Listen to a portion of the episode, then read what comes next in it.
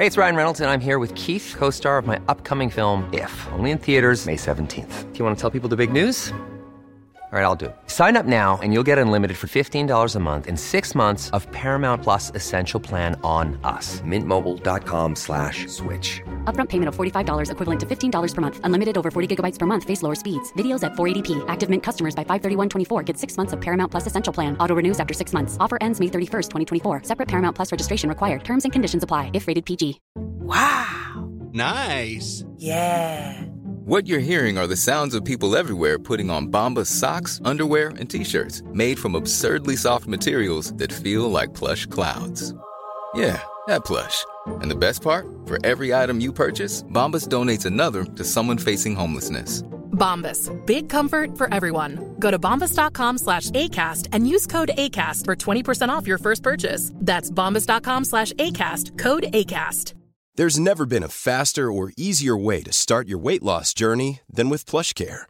PlushCare accepts most insurance plans and gives you online access to board-certified physicians who can prescribe FDA-approved weight loss medications like Wegovy and Zepbound for those who qualify. Take charge of your health and speak with a board-certified physician about a weight loss plan that's right for you. Get started today at plushcare.com slash weight loss. That's plushcare.com slash weight loss. plushcare.com slash weight loss.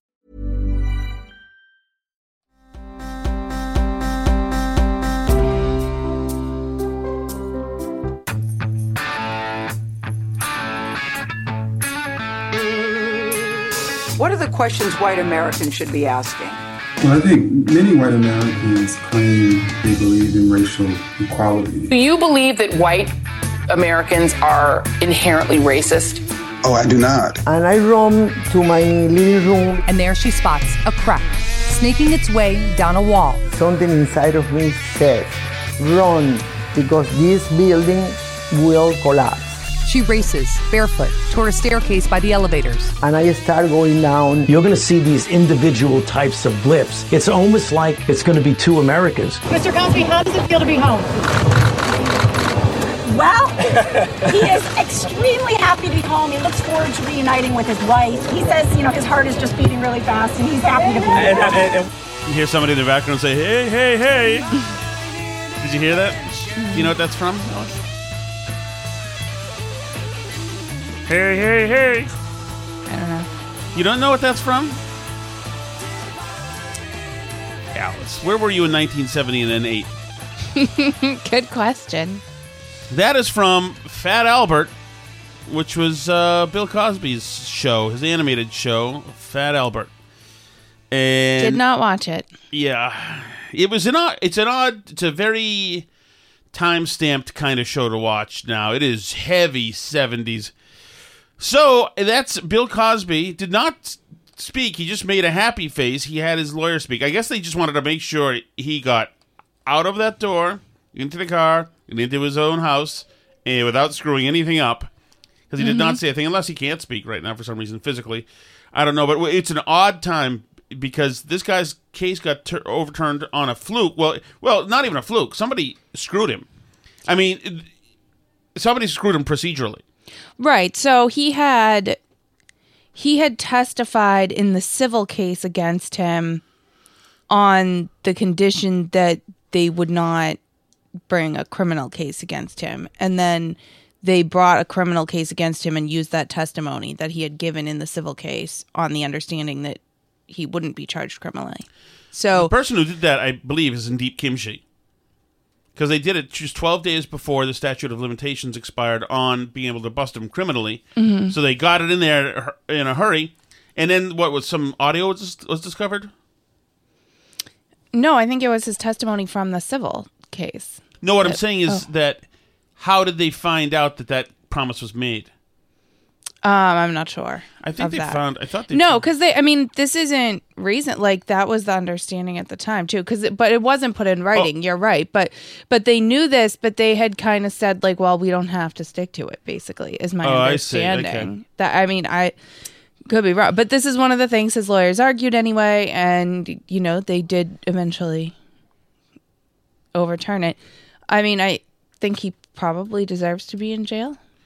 Uh, but you know, like I also think that the ways that we handle testimony and evidence are really important in the justice system, and so you know, it. I think it's worth preserving those standards of uh, of how we treat people in, in criminal trials and and how we use testimony.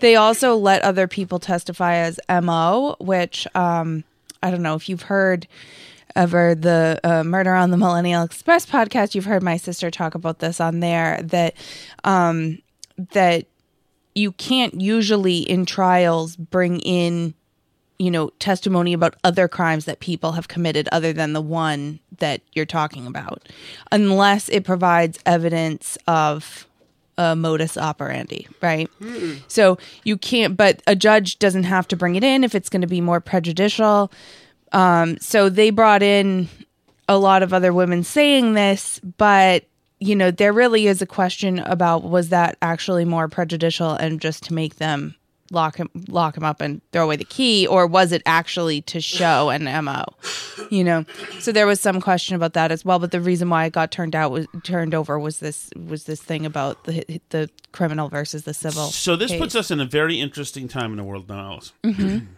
because Bill Cosby in the 1980s was a national hero.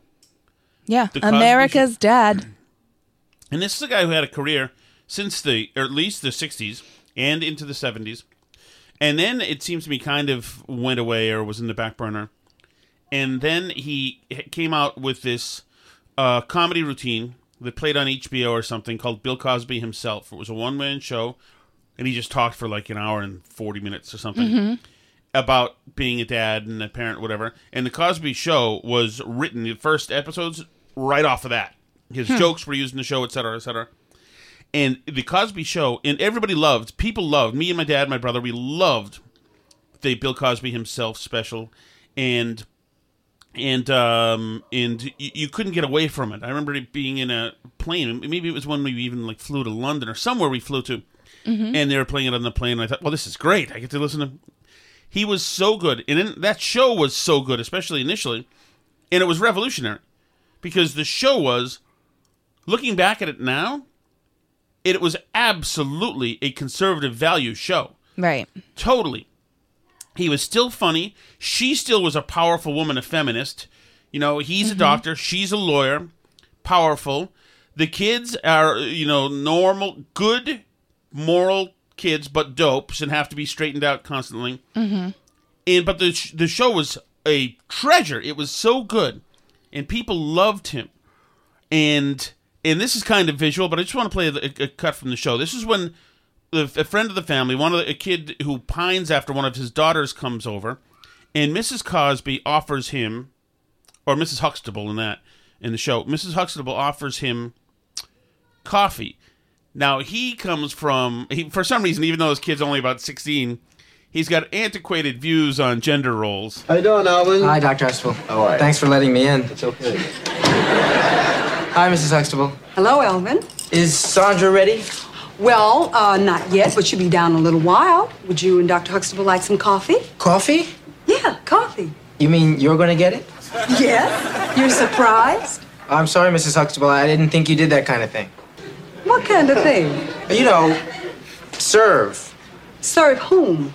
So meanwhile, meanwhile, Mr. Huxtable, Bill Cosby, now has his head in his hands. He realizes that the kid's the naive kid has fallen into a a uh, a bad uh, not trap, but he's uh, unfortunately gotten him, he's gotten himself into a corner.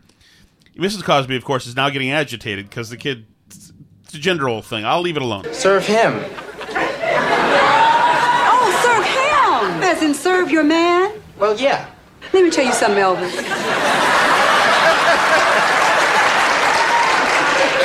you see, I am not serving Dr. Huxtable, okay? Okay. That's the kind of thing that goes on in a restaurant. Now, I'm going to bring him a cup of coffee just like he brought me a cup of coffee this morning. And that, young man, is what marriage is made of. It is give and take 50 50. And if you don't get it together and drop these macho attitudes, you are never going to have anybody bringing you anything, anywhere, any place, anytime, ever.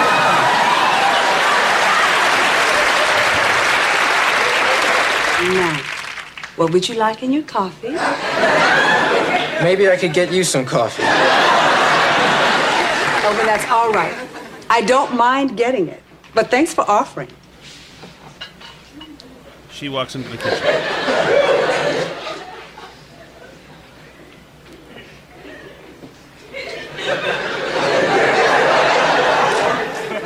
Elvin, Yes, sir. when she brings the coffee back, if I were you, I wouldn't drink it. And that's the kind of thing, kind of thing, the way that show was. It was legit funny, with lessons. Mm-hmm. And in the Cosby Show, the the show centered. It was, it was a telling of a different black story as well, an American story. Mhm. That that- once again, she's a lawyer, he's a doctor. His uh, dad, I think, was a was a retired jazz musician. They bring in all these famous jazz musicians. Cosby Hmm. was into jazz to have cameos and guest stars on the show, and they play jazz, etc. It was a show where where you were educated during the show. It was certainly centered around, uh, you know, morality, etc. It was those. It was ultimate nuclear family, Mm-hmm. totally nuclear family. The kids had to be straightened out when the kids got out of line. The wrath of the mother was exacted on them. It was, it was just a lovely show. It was beautiful, and it was a huge. It was the ratings leader through the roof Mhm. um, on Thursday nights, and it was the the best thing around. Absolutely, and people loved Bill Cosby, and and uh, and it was just the show was a treasure of a show. Yeah. And I remember actually when The Simpsons came out, they moved The Simpsons time to compete against Cosby, and I think it started to beat Cosby. And I, I remember him uh, pleading publicly in the newspaper, "Can you not put it? We don't have to do Hmm. this. We can. People can watch." Uh, obviously, it behooved him to have people watch his show, but also I think he thought his show was a public service. Right. It, it was just wonderful, and this guy had the cleanest image in the world. Mm-hmm. And then you know he went on to be um, almost a, an activist Right. for, in the inner city, telling kids to pull your pants up, telling kids to Mhm. you know to um, learn to work Yeah, hard. when I was in college, actually, one of the conservative groups on campus Yeah. hosted him as a speaker to come Oh, and wow. talk. Uh, so he was doing like the Yes, he had that- speaking tour circuit. Yes, and and he started to upset people by Mhm. doing this, but he was a guy who grew up, I think, with nothing in Philadelphia and busted his rear end. Went to UMass Amherst, I think. I think that's right. I don't know. Um, and he had he came. He was old school. You work harder and traditional American values. He was, etc. But he Mm-hmm. still embraced his uh, his pa- his past, his, the African American experience, etc. Right. So he was an incredible, iconic guy and really an honorable guy, as far as we all knew. Mm-hmm. So then, when there's all these stories, and you had heard dribs and drabs that this guy was kind of a cad, in the same way you had heard that Weinstein was a cab, a cad. Uh, around the time of Tropic Thunder, people said, "Yeah, this Mhm. guy Weinstein's a jerk. He's a groper. He's a guy who like will will punch people. He's like, you know, Trop- Cruise played him in Tropic Thunder. You know, Right. Grossman or whatever. So, but then this more stuff comes out about Cosby, and all these stories come out, and and and the, the stories are him Raping people? absolutely, and not not just raping people. The guy seemed to make an art form out of it. You know, I, I mean, he was drugging women and doing all sorts of other things. They were part of his big play in his head, and it was a twisted, sick, dark stuff. And so his name, you know, was uh was Mud. And Right. rightfully, they because- stopped playing the show everywhere. I mean, it just Right. was over. Everything was gone. It was over. Absolutely. The you know the most revered guy in the country became the most despised, Right. and reviled. Is that reviled the word? Mm-hmm. And so it's just so it's interesting. So then. And he's and then he's pretending or whatever that he can't see when he's going to jail, and it's like the whole end was horrible. Whatever, a couple years ago. Yeah. But so today, he gets let go. Mm-hmm. And it's just interesting to me because Phylicia Rashad doesn't mean anything to you. But Phylicia Rashad was a was the beautiful woman who played Claire Huxtable, his wife. That's the woman you just heard. Mhm. I remember in the in the eighties thinking that that she was probably one of the top five beautiful women on the face of the earth. She was just gorgeous. Mhm. and she played this lovely and strong and ass kicking wife on the Cosby Show, etc. Mhm. And it's so interesting. So he's out now. Phylicia Rashad tweeted Mhm. today with a picture of him saying, "Finally!" exclamation points. A terrible wrong is being righted. A miscarriage of justice is corrected. Exclamation point. And it's weird. For a moment, I, I just got this quick flash return of what this guy used to be Hmm. when he was so beloved and so acceptable, the Right. most acceptable. Mhm. Just because she had tweeted that, which I would think was a risky thing for her to. Oh tweet yeah, anyway. kind of in the Me Too era, you would In the think. Me Too era, and we seem to have a prolific rapist on our hands here. Yeah. but it was just odd to to, to that just to see it. I've never had this particular sensation before when she, for a second, brought him back for for a moment just on social media. And it, it rem, you remember what his, his old brand was, or I remember what his old brand was. People Mhm. my age would remember Right. what his old brand was, because people my age loved this guy, and Yeah. you know, and then divorced him when the rest of the world did. Said, "Okay, I guess my kids won't be watching that." But it's interesting. Mhm. It's so. Hey, hey, let me ask you a question: Yeah. Would you let our kids watch the Cosby Show?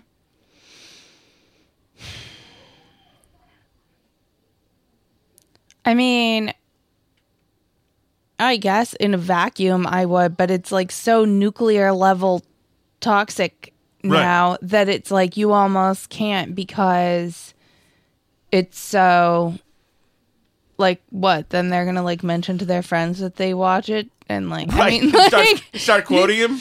yeah, like I just feel like you can't. It's you know all been made radioactive. You just can't do any of it.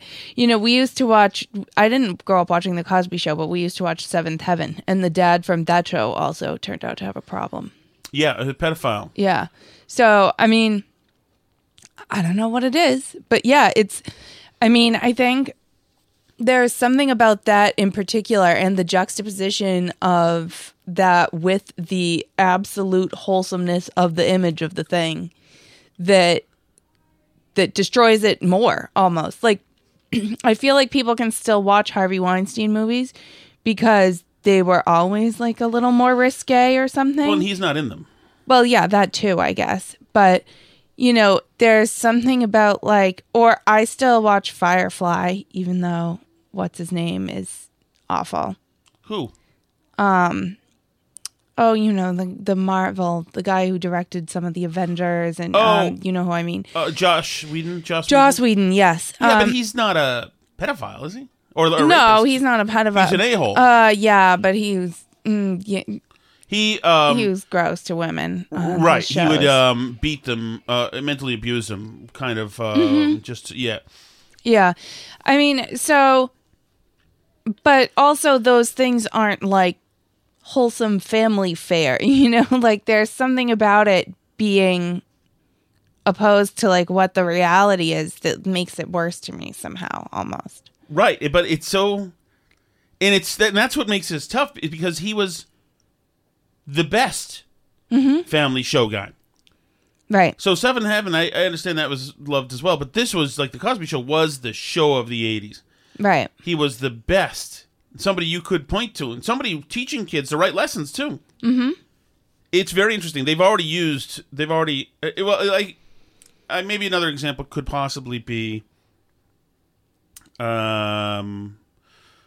Well, I guess O.J. Simpson. You know, it- Yeah. Until I was about twenty-one years old, O.J. was a v- former athlete, very funny comedic actor in Naked Gun, Mhm. and um, and then he killed somebody, um, or some people, Mhm. and but it's weird now because he's out there again. Well, He's out right. there and on I mean, but media. people this do- Guy, but- Cosby could be doing comedy soon, and people may go and fill up the clubs. people probably will go and fill up the clubs to be honest i mean and you do have to feel a little bit like because he had taken this kind of conservative point of view, especially as a black man who was saying this to other black people, that there was like a particular joy that it turned out he was doing this amongst some people on the Yes, left and that they could put him away. Yes, he did not enjoy some protections that, especially in 2021, others would have. Yeah, so I I do think there was like a particular thrill that he was put away for some people and that now they're particularly mad that he got out.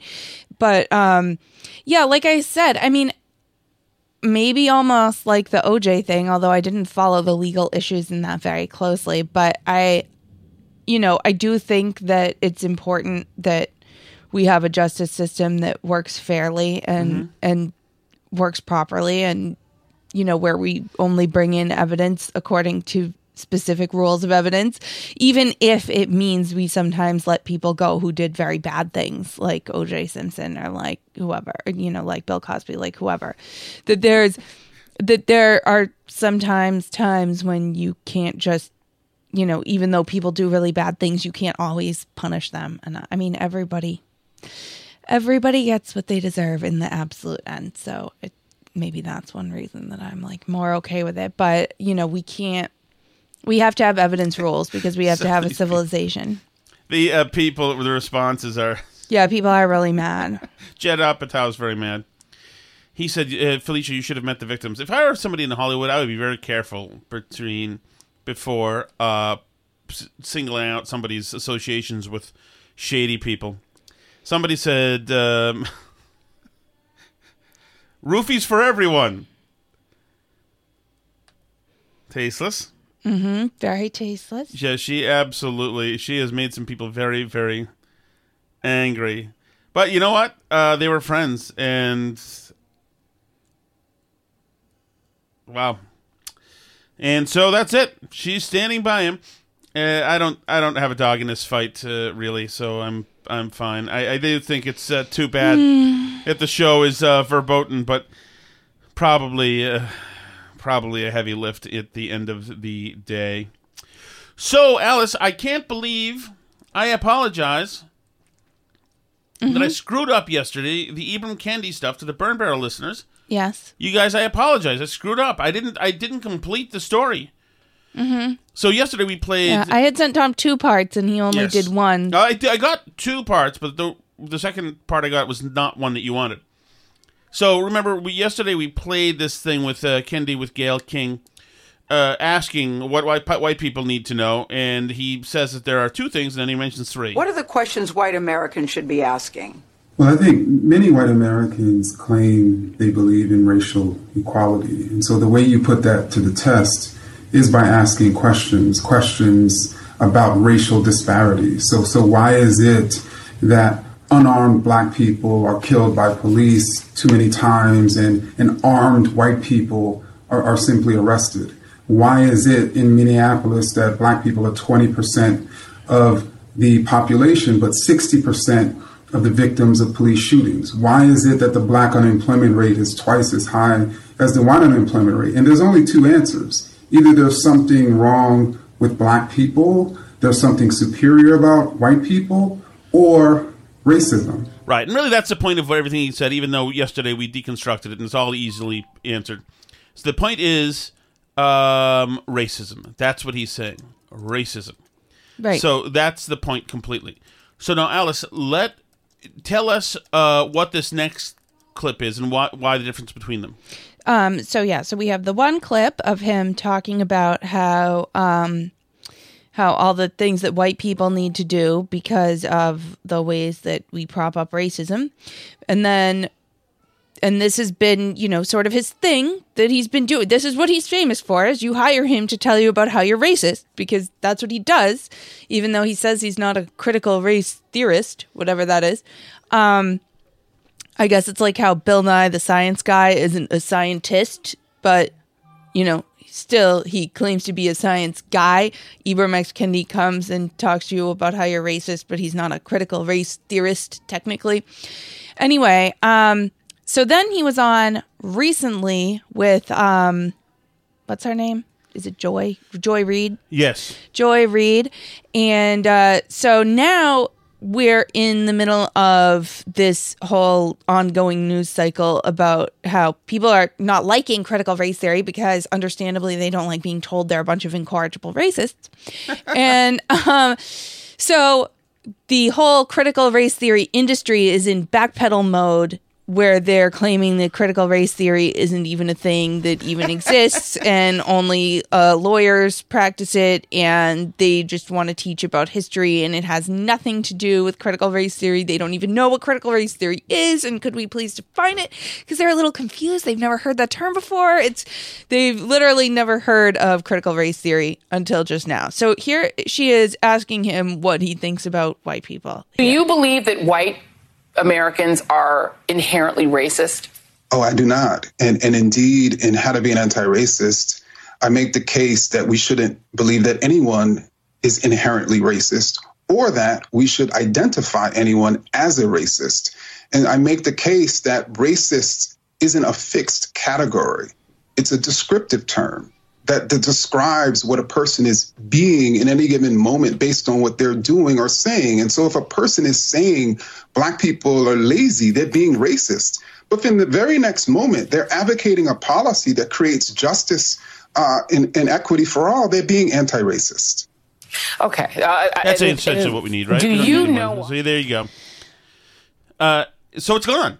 Yeah. Where'd no, it go? White people aren't inherently racist. Although he does say in that same clip that anyone can be racist one minute and anti racist the next. And I'm going to take a wild guess that he thinks a lot of us are being racist all the time, even though we're not inherently racist. I mean, like, geez, rip off the concept of original sin a little bit more, you guys.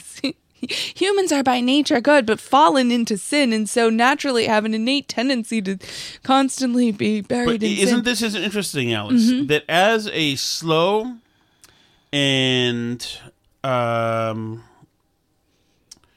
as a slow and sober and resolute movement, this critical race theory, the stuff that he's been pushing, we'll call it all critical. We know what it is, Right. The 1619 project, you know, whatever. All of this stuff has been creeping and creeping and creeping and was in a perfect place. It was right next to, but had the cover of, at least in the last year and a half, the racial reconciliation, whatever it is. Mhm. And when it's uh, finally brought out, brought out of the academia, brought out of, you know, um, uh, DEI, um, uh, um, you know, meetings, Mhm. and and pursued and caught and challenged in the open, they immediately retreat. Yeah. Immediately. Yeah, they're it's all a phantasm that just vanishes into the mist when you confront it. And that's exactly the idea of the thing. I mean, part of this whole thing is where they're going like, "Oh, critical race theory is something that's only even taught in law schools. Children wouldn't Mm. even understand it. It's a very high level graduate level stuff. We're not teaching that to kids. That's ridiculous. Don't be crazy." Well, like, I mean, we don't teach little kids astrophysics either, but we teach them that like the earth rotates around the sun even though they don't know astrophysics. We're teaching them stuff that's informed by adult understandings of of astrophysics even if we're not physicists. You know, like it just of course, of course this junk that everybody hates is being informed by critical race theory. And we all know it. And now that they're in like backpedal total denial mode where they're claiming like absolutely nobody's teaching this, maybe a few people somewhere have some weird idea of diversity trainings and, you know, they're just a little off base, but like that's not a curriculum that we're doing in an organized way across the whole country. Oh no, even though there's like examples of this Mhm. everywhere and every time it gets challenged and people say like so um i know somebody was talking to a teacher about this who was claiming that this like isn't a thing and doesn't exist you know and they kind of said like well then why are you opposed to the texas law since the texas law is just saying like you know you can't teach kids that like one race is inherently more moral or better than another?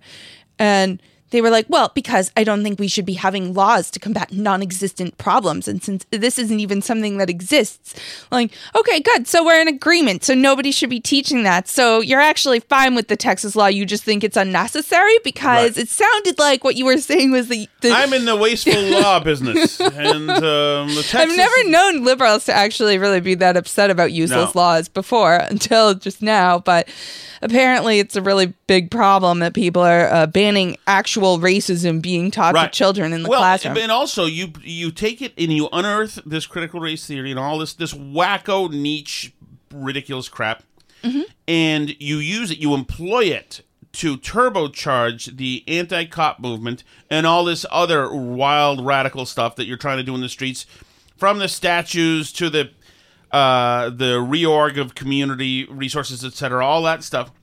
You use that and then that becomes wildly unpopular you can't escape quick enough. Right. You're not you're now out. You're not you've, Yeah. you've left the theoretical and you're now the gift wrap around actual action items right. Now the Republicans are defunding the police. We absolutely never wanted to Right. defund the police. Right. That's ridiculous. You're telling Ted Repu- Cruz no Ted Cruz is the critical race theorist it's not me it's just insane behavior. George And, Floyd like, killed Chauvin we've always said he did nobody's gaslighting anybody you're gaslighting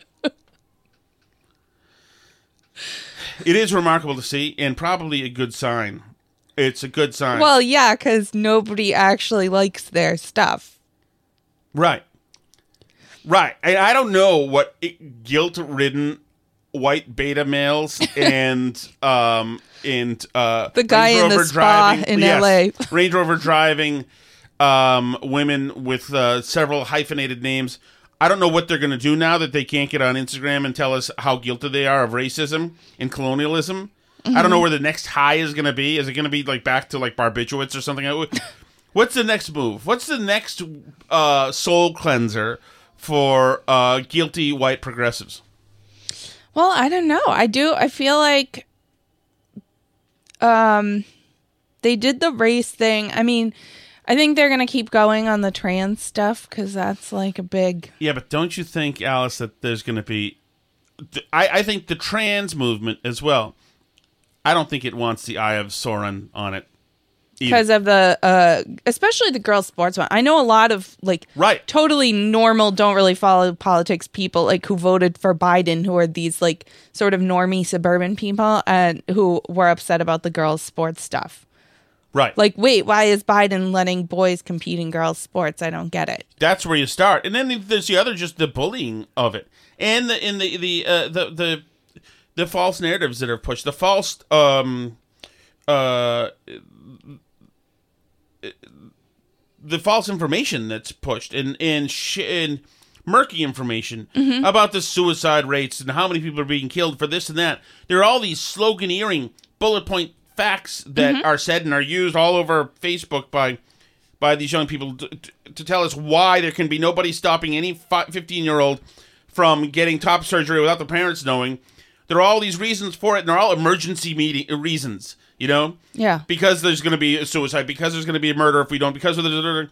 But the more people look into this, and it's and it's because people have had guts enough to write books about this, Mhm. Abigail Shrier and people like that. More people look into this, uh, they're looking and saying, "Huh, this is not good," including, you know, big second wave feminists Mm-hmm. who are, are as ha- happy to um to draw and quarter a white conservative as anybody else male Well, and sometimes, um, you know, trans people in particular, Mhm. sometimes older trans people who transitioned later in life and stuff are saying, like, this is not something that's for kids. These are big, huge life decisions that need to be undertaken with a full understanding of what adult sexuality is and how you'll view your body and your life as an adult who wants to be sexual with other people in a lot of cases. And you need to understand the full impact of this and you need to understand the full impact of, I mean, these surgeries exist, but they're not, um, this is a mitigation measure for people with very severe dysphoria about their bodies. Mhm. And it can like ease some of their mental anguish over their body not looking how they would like it to look, but it is not it is not the same as coming that way naturally. Right. You don't end up with the same body and the same issues in your life. You it's a lifetime of medicalization, a lifetime of issues, problems crop up. I mean, it's just like you need to go into something like that that's that big a decision clear-eyed about what the risks are. And a 4-year-old that you know wants to be named Henrietta instead of Henry doesn't have the, the the context and the understanding to make decisions like this. And there are adult trans people too like Blaire White and others who are saying like these are not decisions that little kids can make because they don't have the full context and understanding of these of these issues. They just don't you know and and, And everybody knows that. Nobody would let a 14 year old or 15 year old, 16 year old make this kind of life decision. Nobody Right. would. They know it's it's ridiculous. There's a reason. There's a reason why people strongly tell young people not to get tattoos because we've all been 15 and then we've all been 30. right. And those two people are two totally different people. hmm And, you know, and adults have the context to understand things about what it's like to be a kid, but kids don't have the context to understand what Right. it's like to be an adult, even though they think that they do at the time. I did. We all did. When you're young, you think you know everything and you just assume that you're going to feel the way that you feel forever. But a lot of times, in particular in puberty, a lot of times the way you feel about things when you're going through these like crazy hormonal periods in your life and everything seems so huge, it turn out to not be what you think that they are. I don't know, but that's my two cents on that. But yeah, I mean, I think it's one of those things where like just normal people are not really as on board. I mean, I think everybody's on board with like people should be nice to people. Like you shouldn't ostracize people or make fun of people or Right. like murder trans people. Like nobody's for that. Like I don't. You oh, know? Oh wait, you shouldn't.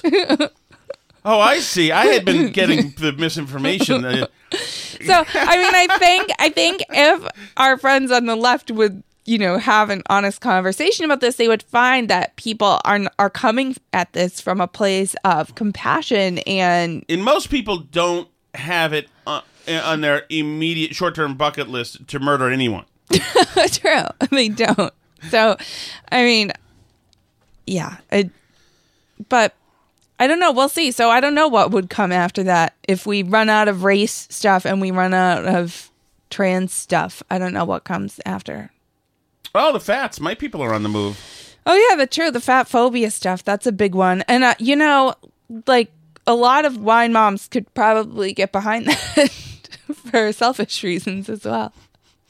So, guys, I want you to know if you watch on YouTube, you probably saw us talking to me talking to Sally, our daughter. And the reason was there have been massive thunderstorms, awesome thunderstorms. We were going to lose power and not be able to do yeah, the it show. flickered for a on and off uh, just a couple of minutes ago, and the neighbor's dog uh, bolted from the house, from the yard, or from wherever she he hangs out. And last time there was thunderstorms, he jumped the fence too, and so he is. Uh, so I asked my daughter to go look for him. So that's what that was. If you saw me, I because I saw you could see us, me.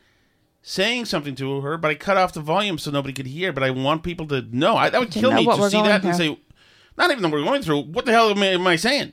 Mhm. That would kill me to not be able to know. It seems like a trivial thing. But here you go. We just got a text from our friend saying he just came home, the puppy, filthy, soaking wet, and limping. Oh no. Yes. Then he calls him an idiot. So that's... All right, Alice. Well, thank goodness. Happy so ending. Alice has likes to every couple, uh, every, well, certainly about twice a year, um, gets in a usually dark uh, obsession, and it was when we first met. Remember, you just got you were uh, just you couldn't get away from the Kennedy assassination for some reason.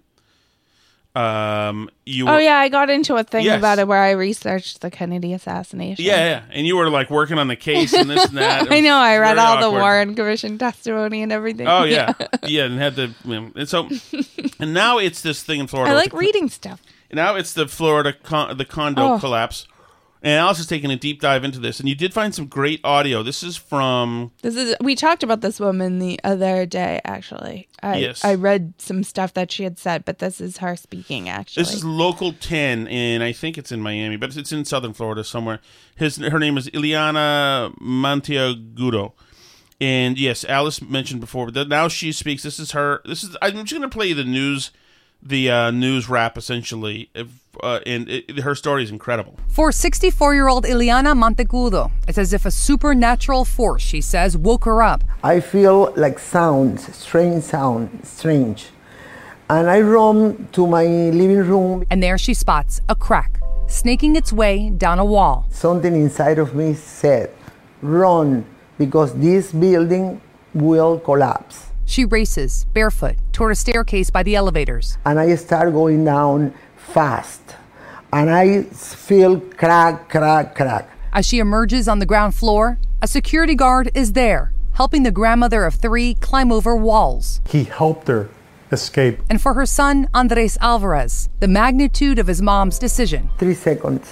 only hit him, he says, when he called her about two days later. Knowing that I could call her, you know, just not being able to w- would have killed me. And I started just crying my eyes out on the phone with my mother. Three seconds separate el, el, me, al- the, li- the, the life to, to death. Three seconds. Incredible. Incredible. And the guy, he does, her son brings up a, a really, really, it's almost um, jarring point that he gets to call his mother and she'll answer the phone, and the other people can't call their parents, and they just don't know. Yeah, there was actually one family, and this is really like nightmare inducing. So, trigger warning. But there was one family that the grandparents were in the tower when it collapsed, and the family didn't know what's going on. They got 16 phone calls from their landline phone number from in the apartment after the building collapsed over the next few days. 16 phone calls, nothing but static on the other side. Huh. So they don't know. Were they trying to call and it's just messed up? Like, were they trapped in the rubble somewhere and still alive and trying to call? Is it just a fluke of the thing being. That Uh, is, I mean- spooky. Yeah, yeah, this is. That's scary. I mean, there is a story today in Washington Post a fisherman who was on the side there who happened to be nearby on the beach and saw it fall. There were people on the balconies because it collapsed in like two chunks. There was like mm-hmm. eight seconds in between there when the first part fell, and a bunch of people who were in some of the other parts like got up and were like, "What's going on?" And a bunch of people were out on their balconies when that next part came down, screaming as the building fell. Ugh. So yeah, scary stuff. I don't like it. It's horrible. Yeah, that is that is very very. Uh, apparently, there's a little drama too because apparently the Ron DeSantis people have been trying to get Trump to not do his rally in Florida this week. Yeah, I'd heard that from a caller today on the on the Mhm. radio station. Um, I don't know. I, I don't know. I don't know where to come down on that. I mean, where is this rally supposed to be? Right it's there. like it's on the opposite side of Florida, so it's like 200 miles away from it. the. Well, of course, the move is to use his rally as a fundraiser for them. That's the move. Although uh, I'm, I don't know. I don't I know. don't know what if Trump do. is constitutionally capable of that, of like raising money for a cause other than Well, didn't himself. he do that in one of the debates for vets? Yeah, but did he actually give it to vets? I don't know. I don't know. That's That's, why I say That's I don't know if he did actually give it to them. Actually, um. So uh, yeah, that it's, but, but but Biden's going there. What tomorrow? Friday? Tomorrow, Biden right? is going there uh, tomorrow. Yes, Hmm. he'll be there. Yeah. Well, and this, and then we'll just see exactly because if Biden goes there and starts talking infrastructure, infrastructure, infrastructure. That's. I mean, that would be really gross if he does that. Yes, it would Uh, be. So I hope he, they can not do that. That would be good if they can not do that. I, I do think too that at this point, like I realize that they were really hoping for miracles and that people have been pulled out of rubble a hundred hours later, still Mhm. alive. But I mean, we're what a week after it now. Yeah, and it's Uh, it's rained down there. There's been fires down there. And I've heard people say the build it looks like a sand dune. That it's like it's really rubble, rubble. It's I mean it. I don't know. They've moved like millions of pounds of concrete now off of the pile looking for people. I just, I, I mean, I think that at this, po- they shouldn't be giving people too much hope now at this point. You know what blows me away? Is it aren't people still living in the third building? In the third section? Oh no, they're not in the third section of that same building. They took those people out. There's Okay. two other buildings um which are newer. One that's just a couple years newer and then one that's um that's maybe like 10 years newer, more newer. Yeah. Also that are, you know, built that are in that same like complex, the Champlain Towers complex. And they're um but so the people who are in Champlain Towers North, which is the one that was just built like two years later, have been very concerned. And they've actually, the part of the emergency funding, they've let those people decide to live somewhere else if they're too nervous. But they've done a bunch of inspections and it doesn't look like that building's in as bad shape. But, you know, I mean, and people were looking at this building and saying, this is really deteriorated. We need to do this upkeep work. But nobody was saying, obviously everyone get out this is going to fall down at any second. So you know i don't i don't know how i would feel about it if i were in the sister tower. I don't think i would feel that great about being there but uh Yeah. Oh, but you know and there's um there's a lot of talk. Somebody did a big thread about how like we need to go after all these HOAs that are allowing people to like not do upkeep on these buildings. Again we don't know if it's a question of not doing upkeep or if there was like an initial design flaw that caused the building to deteriorate or like what the deal is. You know, we we just still don't know that yet. So it's hard to say like, oh, these HOAs always not doing upkeep. So I think there is going to be a push. It's interesting. Um, you know, we talked about how the infrastructure bill is not uh for condos. None of it goes to fixing old condominium buildings. But um, it is going to be interesting to see. I do think we're going to see a push to force HOAs in condominiums to do more upkeep, to um, collect and set aside more money for upkeep and things like that after this. If, if, you know, a sort of policy push comes out of this, I think it's probably going to be something In- like that what would happen? Um, to force HOAs, like by law, for example, to make, you know, so you have to pay condo fees, right? Mhm. To go into a fund to use for repairs and upkeep. They were going to have, I mean, this was like a $15 million project or something that they were going to do on this condo to restore the, the structural issues and, and everything, um, including like 4 million for the for the um, concrete in the garage and stuff. So this was going to be like huge add-on extra fees for the condominium owners that they were going to have to pay either as a lump sum or like over the years. I mean, like I don't know, like ten thousand dollars or something, like an extra money above and beyond their normal condo fees for these projects. So you know, but if it turns out that there was maintenance that should have been getting done all along that wasn't being done, and again, we don't really know that at this point in time, but if that's what turns out happen, or even maybe if it doesn't turn out that that's what happened, it may be that um, we see a push to make condo associations uh, put aside more money in advance so these things can be done like immediately when they're found because so they found these problems in 2018 and then they were allowed to deteriorate potentially for two plus more years while they and again nobody apparently told them that there was this level of urgency that the building was i think they all would have paid right away had they known the building was going to fall down but I would say so. i think they would have chosen that option but but um you know so there was this delay. And you and i know because we just did construction on our house like this stuff takes time. You get the structural report and then you have to hire a company to make a plan and put it out to bid for contractors. And then you have to like get everybody in the 130 whatever units to agree to the process and the fees and make a decision about whether they want to do the monthly payments or the lump sum payment i mean like stuff takes time to do all, to get all that stuff organized. So you know i think though there may be a push to to make condo buildings do more thorough inspections more frequently and have more money set aside for necessary repairs so that it can be done quicker because um you know obviously something happened here.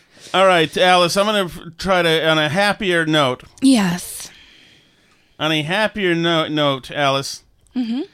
Politico reports not a healthy environment, in quotes, Kamala Harris' office rife with dissent. There is dysfunction inside the VP's office, aides and administration officials say, and it's emanating from the top. Hmm. When VP Kamala Harris finally made a decision to visit the Mexico border last week, people inside her own office were blindsided by the news. For days, aides and outside allies had been calling and texting with her, uh, uh, w- with each other about the political fallout that a potential trip would entail.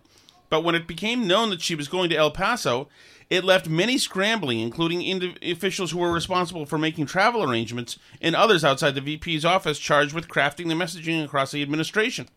Huh. I thought Trump's administration was the only one that was in, in total chaos. The handling of the border visit was the latest chaotic moment for a staff that's quickly become mired in them. Harris's team is experiencing low morale, porous lines of communication, and diminished trust among aides and senior officials. Much of What's the a porous line of communication? Does that mean there's leaks? yeah, I would say so. Okay. Uh, and gaps, I would say. Mm. Uh, much of the, f- uh, the frustration inter- is, internally is directed at Tina Flournoy. Flournoy, Harris's chief of staff, a veteran of Democratic politics who began working for her earlier this year. In interviews, 22 current and former vice presidential aides, you, you hate to see it, administration officials and the show associates of Harris and Biden described a tense and at times dour office atmosphere. Aides and allies said Flournoy, in an apparent effort to protect Harris, has instead created an insular environment where ideas are ignored or met with harsh dismissals and decisions are dragged out. Often, they said, she refuses to take responsibility for delicate issues and blames staffers for the negative results that ensue. ensue. That rings true to me. Yes. Like when she went to Guatemala totally unprepared to answer questions about the border. Oh, um, totally. That you have to think that there were people who were saying, like, okay, so they're probably going to ask you why you haven't been to the border. Yep. And she ignored them and then probably went back to the office after those disastrous interviews and yelled at everybody. That's right. That's right. You're going to have to prep for this. I know what I'm doing. I'm the vice president. Why haven't you been to the border? I haven't been to Europe either. Okay. Why didn't you guys give me something to damn say? I love it. While much of this is aimed at Harris's chief, two administration officials say the VP herself also bears responsibility for the way her office is run. It all starts at the top, said one administration official, who, like the others, questioned anonymity. Yeah, good thought. People are thrown under the bus from the very top. There are short fuses, and it's an abusive environment," said another person with direct knowledge. Oh, this is too good. It's not. It's not a healthy environment for people, uh, and people often feel mistreated. It's not a place where people feel supported, but a place where people feel treated like bleep. The dysfunction the VP's ranks threatens to complicate the White House's carefully crafted image as a place staffed by close knit a uh, close knit group of professionals working in concert to advance the president's agenda. It's pronounced enough that members of the president's own team have taken notice and are concerned about the way Harris staffers are treated. Symone Sanders, senior advisor and chief spokesperson for Harris, pushed back against the complaints and defended Flournoy, saying she, quote, has an open door policy and that all black women like me would not, and the black women like me would not have the opportunity to work in politics without Tina. Yeah, that's not too defensive at all. Hmm. Um, she cites the critics saying people are cowards to do it this way. Oh, that must suck having people Leak stuff about Yes. you. Hmm. Oh, here we go. This is listen to what she says. We are not making rainbows and bunnies all day. What I hear is that people have hard jobs, and I'm like the welcome to the club. Sanders added. We have uh we have tre- created. Wait, is she talking about the staffers? Wow, she is, isn't she? We're not making rainbows and bunnies all day. What I hear is that people have hard jobs, and I'm like, welcome to the club. That sounds like a really Yes, healthy work environment. Totally. That's good. Things are- That's what I want to hear from my boss. And I'm Yes. like, wow, this environment's really abusive. Sounds like your job's hard. too. Do you know what I'm going through? I have had bosses like this. Sounds like your job's pretty hard. Yeah. Welcome to the club. Like, okay, maybe this isn't the place I want to be working. Jeez. We have created a culture where people, if there is anything anyone would like to raise, there are avenues for them to do so. Whoever has something they would like to raise, uh, they should raise it directly. Talk about somebody who should have talked on background. but no, it's just a rip bleep. Harris and Flournoy's defenders also note that the women in power, black women in particular, are subjected to standards that men often don't have to clear. Right. A tough and demanding office environment may be seen as a virtue for one and a sign of disorder and lack of leadership acumen for another. Uh,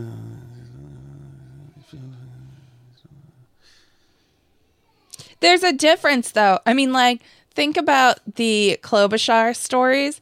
The Klobuchar stories were like that she's abusive because people who were writing her press releases like screwed up the grammar in them and stuff. Like, that's a tough boss who's being tough on you. You know, that what we're talking about here is Harris not taking advice and then being mad at people that nobody prepared her. That's a different deal. Oh, this is great. There's a difference from being This is tough great, on you. Alice. Steph. We- Thankfully, Well, I was in a stroller. I was in a stroller, and uh, this doesn't seem like the kind of person at all who loses her bleep ba- and backstage at all, right? Yeah, people It's who when laugh. people who when confronted with something they don't know how to answer do a forced fake laugh. Uh, Why didn't you are have me ready? Really mad. Oh yeah, Well, I really was in a mad deep down.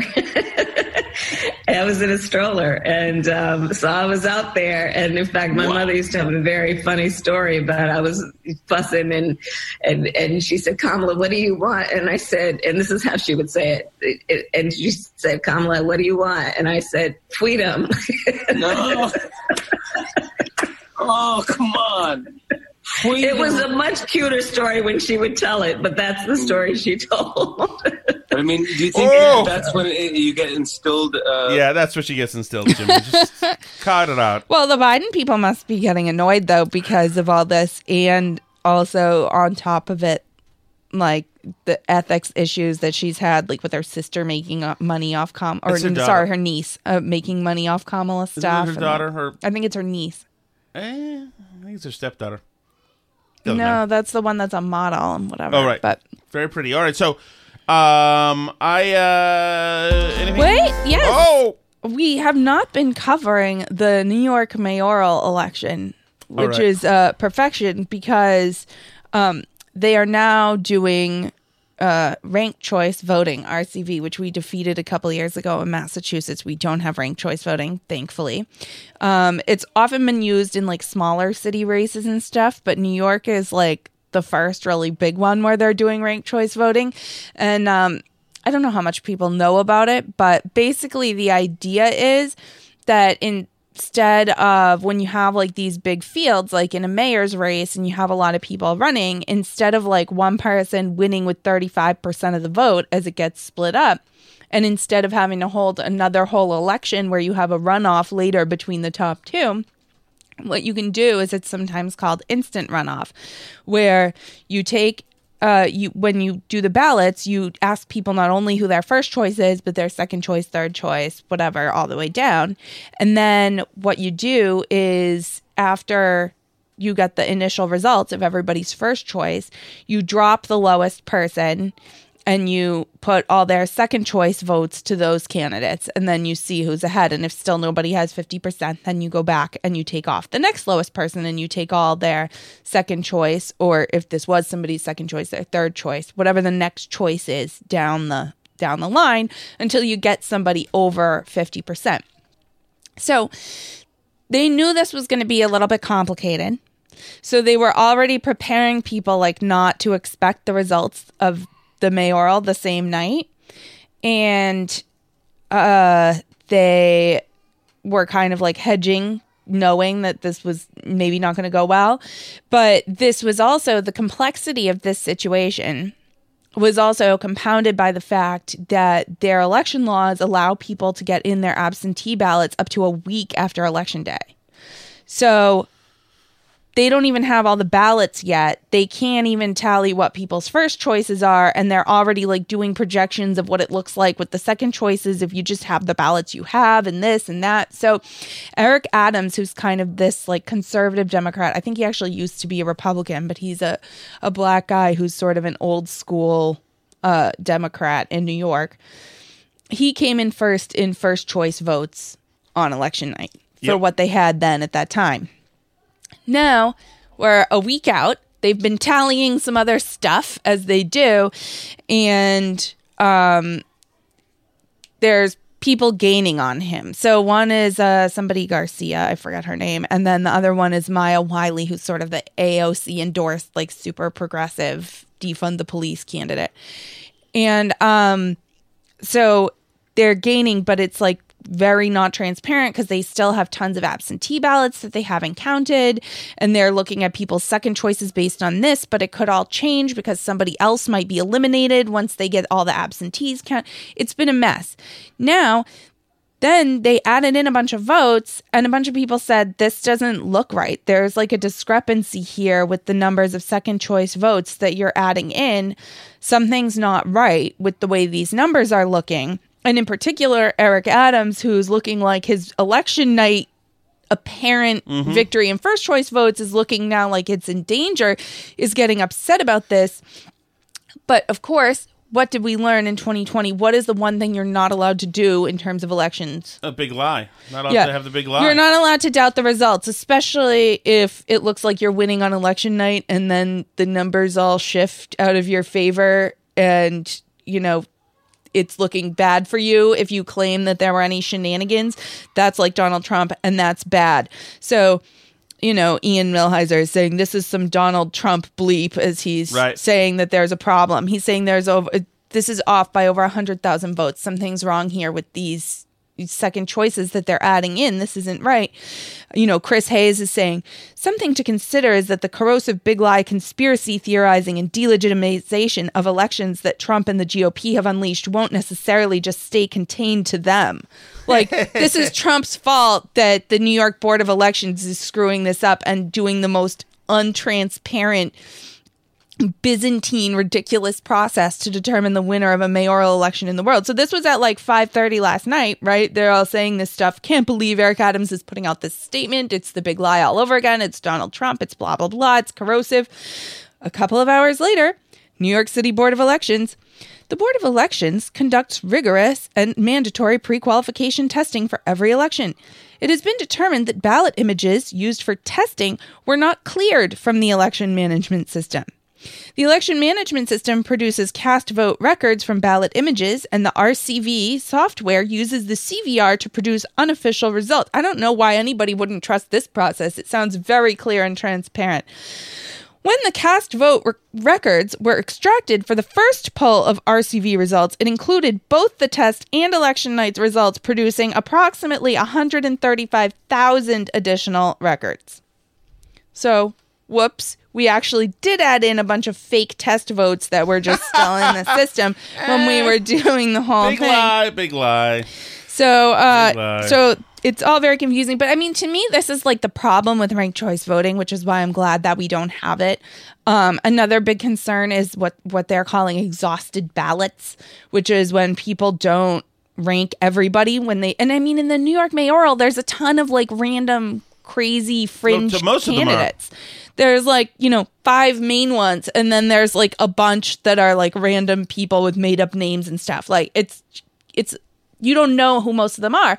So if you don't rank everybody or you don't know or you just put one, like your vote doesn't end up getting counted in the runoff when actually if you had had a real runoff election with like the top two finishers later then you probably would have found out more about them and you might have had a preference in the runoff.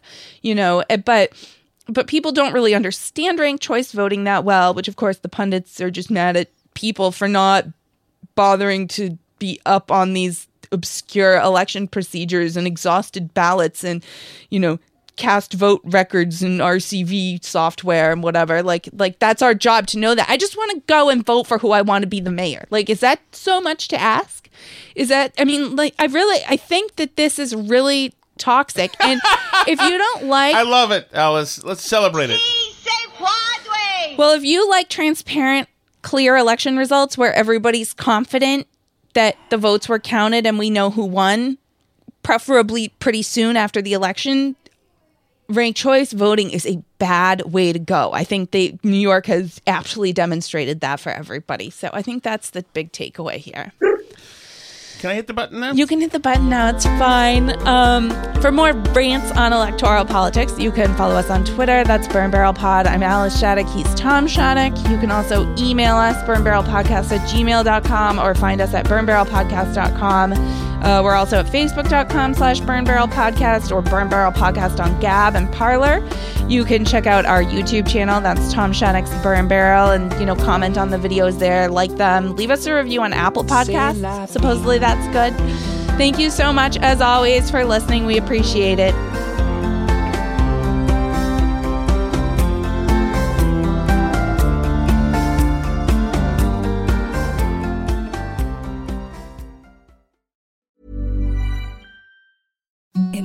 Softest sheets you've ever felt. Now imagine them getting even softer over time. That's what you'll feel with Boll and Branch's organic cotton sheets. In a recent customer survey, 96% replied that Boll and Branch sheets get softer with every wash. Start getting your best night's sleep in these sheets that get softer and softer for years to come. Try their sheets with a 30-night guarantee. Plus, get 15% off your first order at bollandbranch.com. Code BUTTERY. Exclusions apply. See site for details. Even when we're on a budget, we still deserve nice things. Quince is a place to scoop up stunning high-end goods for 50 to 80% less than similar brands. They have buttery soft cashmere sweaters starting at $50, luxurious Italian leather bags, and so much more. Plus, Quince only works with factories that use safe, ethical, and responsible manufacturing. Get the high-end goods you'll love without the high price tag with Quince. Go to quince.com slash style for free shipping and 365-day returns. Hi, I'm Daniel, founder of Pretty Litter. Cats and cat owners deserve better than any old-fashioned litter. That's why I teamed up with scientists and veterinarians to create Pretty Litter. Its innovative crystal formula has superior odor control and weighs up to 80% less than clay litter. Pretty Litter even monitors health by changing colors to help detect early signs of potential illness. It's the world's smartest kitty litter. Go to prettylitter.com and use code ACAST for 20% off your first order and a free cat toy. Terms and conditions apply. See site for details.